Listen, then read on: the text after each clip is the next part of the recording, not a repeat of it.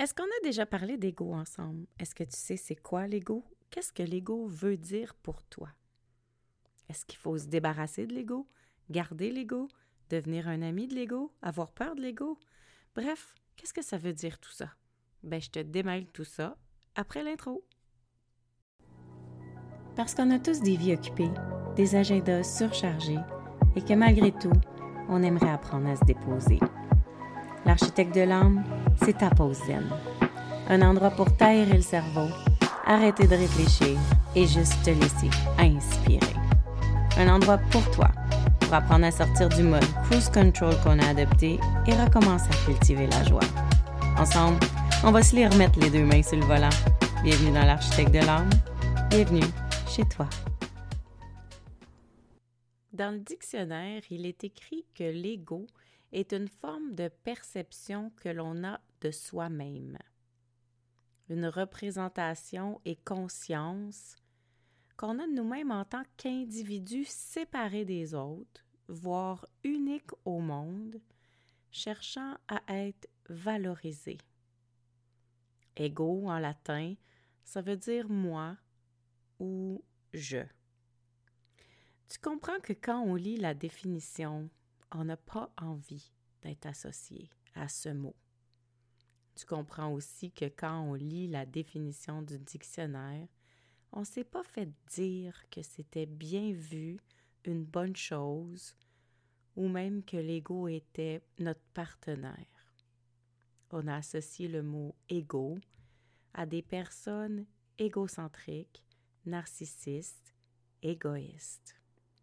On a utilisé les mots pour ramener le côté désaxé du mot, le côté déséquilibré du « je », c'est-à-dire tous les comportements qu'on vient de nommer.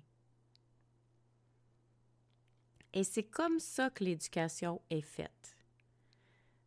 Pour nous dire que c'est mal quand on a un ego, que c'est mal quand c'est l'ego qui décide et que c'est pas bien quand c'est l'ego qui contrôle ou qui choisit. En général, les gens passent leur vie à tenter de se débarrasser de leur ego. On a l'impression que pour être zen, pour être aligné, pour être un beau Bouddha, assis sur le top de sa montagne ou tout seul dans sa grotte, on doit être dépourvu d'ego. L'idée, c'est pas tout à fait ça. Et moi, aujourd'hui, je compte bien changer ta perception de l'ego. En fait, j'ai envie de te dire, garde-le. Garde-le tout près de toi, donne-lui la main, et aime-le. Comment tu te sens quand je te dis ça? Qu'est-ce que ça fait vibrer, résonner en toi d'entendre des mots comme ça? Dans l'optique où on n'est pas juste un corps physique, on est une âme incarnée dans notre corps physique, on a aussi un corps émotionnel, un corps mental, des corps subtils, plusieurs corps spirituels, et cetera, et cetera. L'ego n'appartient pas à l'âme. L'ego est une création de notre corps mental, comme une excroissance de notre corps mental. L'ego a été créé entre l'âge de zéro à huit ans, lorsqu'on a été en contact avec des choses qu'on a trouvées blessantes. Toute situation qu'on a vécue ou qu'on a vue et qu'on a jugée de mal, c'est transformé en nourriture pour l'ego pour exister. Sa seule et unique mission, c'est de te protéger de ces grandes blessures-là du passé. Le problème, c'est que l'ego, lui, il ne sait pas que tu as grandi, que tu as évolué, que tu t'es transformé et que tu es devenu autonome. L'ego pense encore comme si tu avais huit ans. Dépourvu, démuni. Il doit te protéger. L'ego est nourri chaque fois qu'il réussit à nous empêcher de vivre une souffrance. Mais chaque fois qu'il essaie de nous empêcher de vivre une souffrance, il n'est pas nécessairement en train de nous protéger. Des fois, on le trouve très limitant. parce qu'on voudrait aller de l'avant, mais il nous crée des peurs en référence à ces situations-là qu'il a vues, qu'il a côtoyées ou qu'il a vécues avec toi dans le passé. Alors, croyant qu'il est limitant, bien sûr, on veut s'en débarrasser. Par contre, il est juste maladroit. Sa motivation, elle est très bonne, très légitime. Il veut aider. Toutefois, ses moyens sont vraiment mauvais. Je suis certaine que quand je te dis ça, tu penses à plusieurs personnes dans ton entourage qui, un jour ou l'autre, ont voulu t'aider, mais n'ont pas eu les bonnes actions, les bons mots, la bonne façon de faire. Pourtant, tu le sais qui était là pour toi et qui voulait t'aider. Est-ce que tu as rejeté ces personnes-là autour de toi? Est-ce que tu as arrêté d'être ami avec ces gens-là? De valoriser leur point de vue, de les écouter, de les entendre, de les côtoyer? Mais non, tu as excusé leur comportement. Tu as compris qu'ils ont voulu bien faire, mais comme ils n'étaient pas dans tes souliers, ils ne pouvaient pas avoir toutes les versions et ils ne pouvaient pas te donner un bon conseil parce qu'ils n'ont pas toute l'information. L'ego, c'est la même chose. C'est un ami qui t'a connu de fond en comble de zéro à huit ans et qui tout à coup a oublié de continuer de mettre à jour ses références. Mais il reste là et il te donne des conseils et il tente de te protéger avec de mauvaises références. L'ego est très, très dû pour une mise à jour. Il n'est pas rendu en deux mille vingt-quatre. Pas du tout. Mais pourquoi on devrait alors s'en faire un ami s'il n'est pas à jour? Tout simplement parce qu'il est doté d'une grande puissance. Son désir d'aider est tellement fort, tellement légitime et tellement honnête que dans le fond, il peut réellement aider si on prend le temps de communiquer avec lui, de lui expliquer qu'on a grandi, lui expliquer qu'on a maintenant un coffre à outils rempli de nouveaux outils qu'on n'avait pas à l'époque et surtout qu'on est grand, qu'on est capable de faire face aux changements, aux conséquences et à ce qui pourrait subvenir si on se trompait. Mais ça ne se fait pas du jour au lendemain d'avoir une conversation avec l'ego. Il faut prendre le temps. Chaque fois qu'il y a une situation, chaque fois qu'on sent l'émotion monter, chaque fois qu'on sent qu'il y a quelqu'un d'autre qui veut prendre le volant, c'est de prendre le temps de respirer, s'arrêter et dialoguer avec cette partie-là de soi qui a si peur pour nous, qui veut passer à l'action pour toi. Reprendre son volant, c'est pas si simple parce que ça fait vraiment longtemps qu'on l'a laissé à quelqu'un d'autre. Et l'ego, lui, il sait c'est quoi d'être blessé, il sait c'est quoi d'avoir mal, il sait c'est quoi de vivre le chaos. Et c'est tellement souffrant pour lui qu'il a peur. Mais comme tu le sais, une peur, ça vient jamais seule. Alors quand il en a une, il en a dix, il en a vingt, il en a mille. Et là, il te les envoie dans ta tête et il te les répète sans cesse. Et c'est là que tu te crées un tourbillon de pensées inutiles. C'est là que tu vas avoir des peurs qui vont passer en vrille dans ta tête. C'est là que tu vas paralyser, c'est là que tu vas réagir avec tristesse, colère, rejet, fuite. Peu importe les mécanismes de défense que tu as travaillés ou adoptés avec tes années, c'est ici que tu vas les laisser s'activer. Et ça va être facile d'activer tes mécanismes de défense parce que l'ego est là pour te les donner. Et il est là pour activer tes défenses avec toi. Une double armure, une double sécurité. Mais quand on apprend à observer, on peut facilement imaginer l'ego comme cette propre entité, cette propre personnalité à côté de nous, comme un meilleur ami. de lui donner un nom, ça peut être une bonne façon de s'en détacher. Parce que si on lui donne un nom, on va être capable de parler de l'ego à la troisième personne, on va cap- être capable de lui adresser des mots, faire des demandes.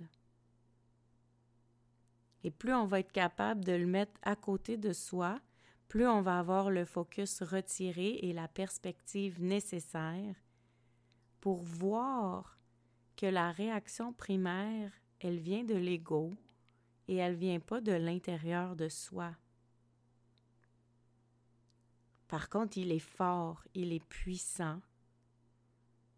Et ça, on en a besoin.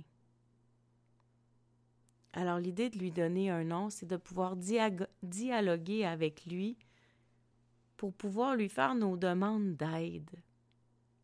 Dès que tu as une situation problématique qui survient et que tu as besoin d'un peu plus de power, un peu plus de force, un peu plus de courage, tu n'as pas besoin de demander à l'extérieur, à tes amis, à ta famille, à ton entourage. Tu peux puiser à même cette partie de toi que tu as créée, qui est une partie de ta force à toi, de ta grande puissance personnelle que tu lui as laissée toutes ces années. En le nommant, en faisant appel à lui, en lui demandant de travailler avec toi pour toi, tu récupères tranquillement ton propre pouvoir. Tu récupères tes capacités à te mettre de l'avant, à te mettre en action avec conscience et responsabilité plutôt qu'à être juste en réaction à une situation. Et le partenariat qu'on fait avec notre ego, c'est tellement précieux. Parce que lui, il y a des références du passé. Et toi, tu es capable de lui expliquer ce que tu vas faire si ça ne fonctionne pas. Tu es capable de lui expliquer où tu es rendu, c'est quoi tes nouveaux mécanismes, tes nouveaux apprentissages, tes nouvelles forces. Et ça, c'est te remémorer à toi à quel point tu es puissant. Donner la main à son ego pour en faire un allié, c'est un secret d'alléger sa vie. C'est un secret pour avancer à travers les tempêtes, les chaos ou n'importe quelle situation avec légèreté, conscience et lumière.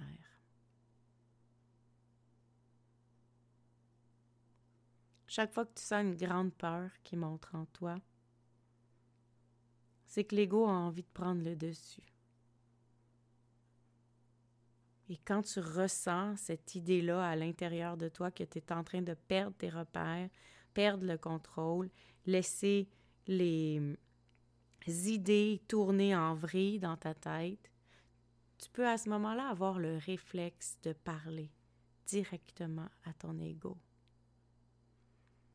Et pour parler à quelqu'un quand on a un nom, c'est beaucoup plus facile.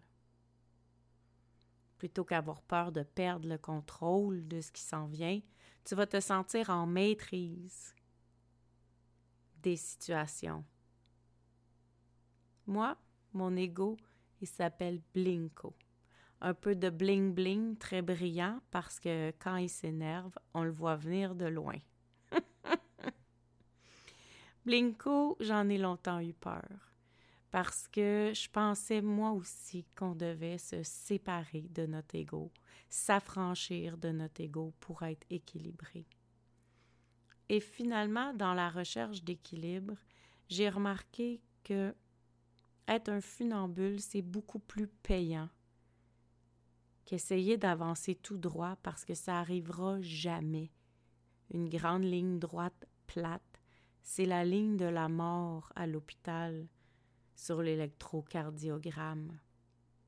Alors, on est bien mieux de marcher comme un funambule, un peu à gauche, un peu à droite, et trouver l'équilibre dans cette vague, dans cette douceur, plutôt que tomber très loin à gauche, très loin à droite, avoir de la difficulté à remonter et être constamment dans des montagnes russes émotives.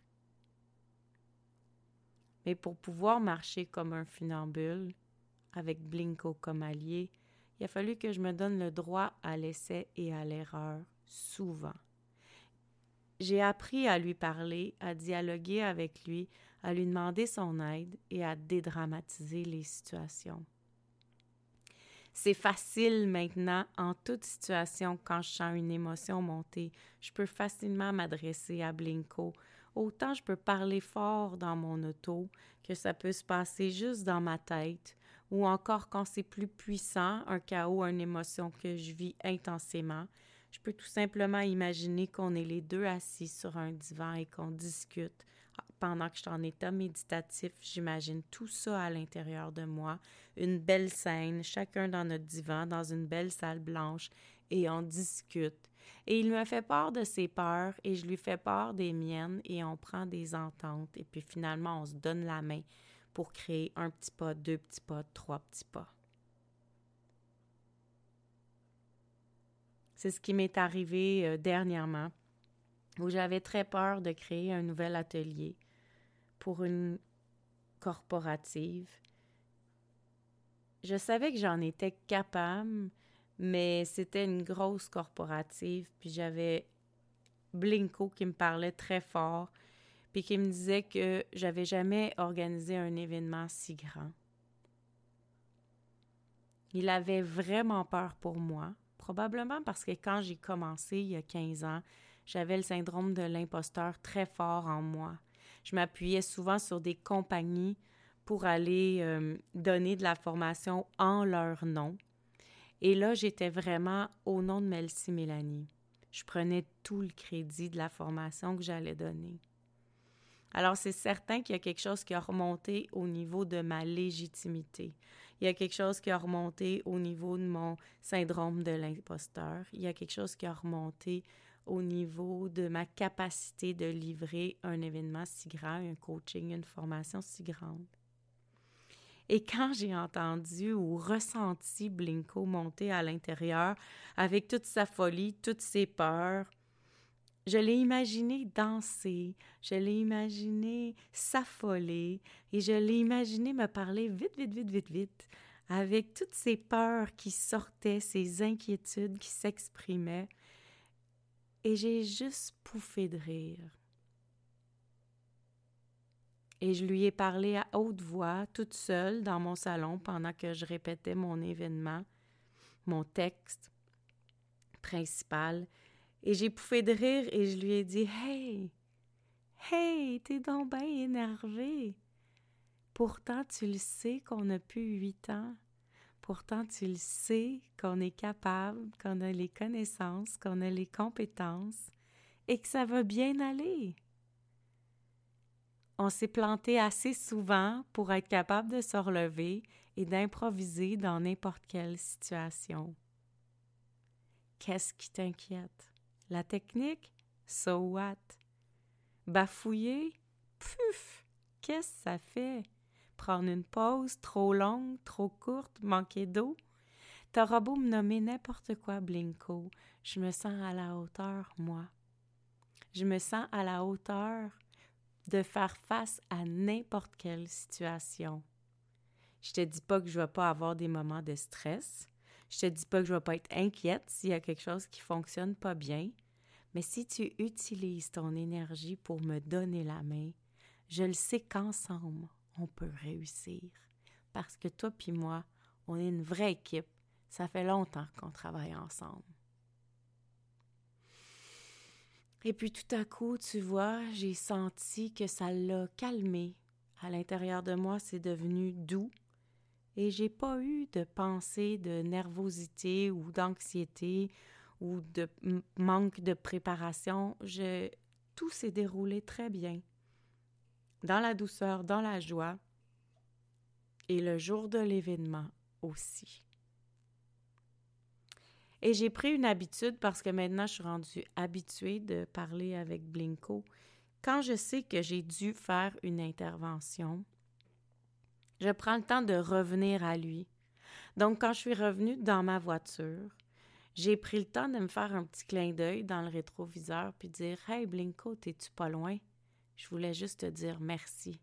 Merci d'avoir partagé ta force et ton énergie avec moi pour livrer ce qu'on avait à livrer aujourd'hui. Et merci de m'avoir fait confiance que j'étais capable de le faire sans tes peurs et sans tes limitations.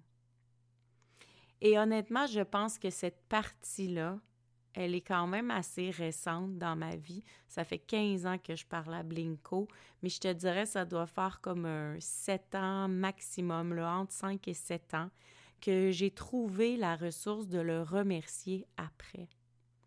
Et ces temps-ci, je le pratique beaucoup parce que je suis beaucoup hors zone de confort et je remarque un grand changement à l'intérieur de moi. Je remarque que la confiance que j'ai en moi, lorsque Blinko s'énerve, elle est différente parce que je prends le temps à chaque fois de le remercier et de lui dire quand ça a bien été, de lui faire remarquer que ça a bien été. Donc, quand il s'énerve, c'est plus très long, c'est plus envahissant, il n'y a plus de tourbillon où il n'y a pas d'anxiété.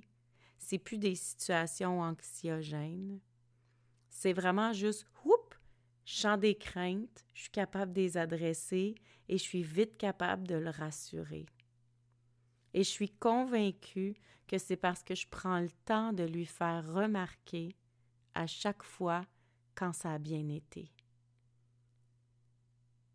Parce que de convaincre l'autre que ça va bien aller, c'est une chose. Mais pour reparamétrer une croyance, quelque chose que l'on se tient pour une absolue vérité, bien, c'est pas juste de se faire dire que ça va bien aller, c'est de noter aussi quand on a eu un bon coup. Et c'est ça que j'ai travaillé dans les dernières années avec mon ego.